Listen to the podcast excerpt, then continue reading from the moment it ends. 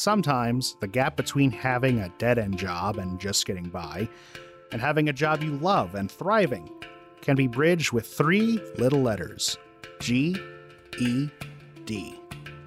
But getting people to cross that gap, to get the right amount of confidence, to plan their future, to step out of their comfort zone, takes a whole lot more. I mean, a lot of students walk in the door for the first time, very uh, unsure, not knowing what this is going to take, how much, uh, what's going to happen, how much effort am I going to have to put in, what even comes after this. They just, a lot of them know they need it, but they, I don't know that they all realize how much it's it opens up for them, how many opportunities it opens up for them. And yet the answers to these essential questions and the vital resources they need to overcome what can be daunting challenges may be right in their own backyard. I mean, I feel like it would be like the first day of school, be nervous, but I wasn't nervous at all. They made me feel comfortable.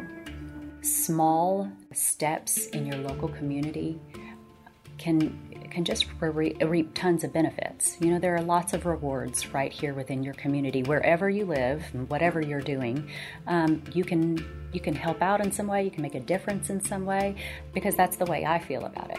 It goes both ways. It's rewarding to get that G E D, but also rewarding to be a part of the team that facilitated that accomplishment.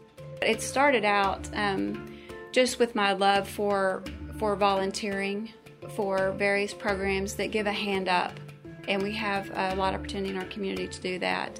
I could see that it was so going to be so impactful, the work that could happen here, that I wanted to be a part.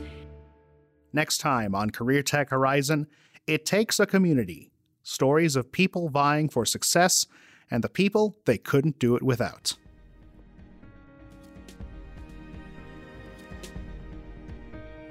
Subscribe now on Apple Podcasts, Stitcher, TuneIn, or on our website, c t horizon dot org. You can also listen to us on your smart speaker. Just ask to listen to Career Tech Horizon podcast.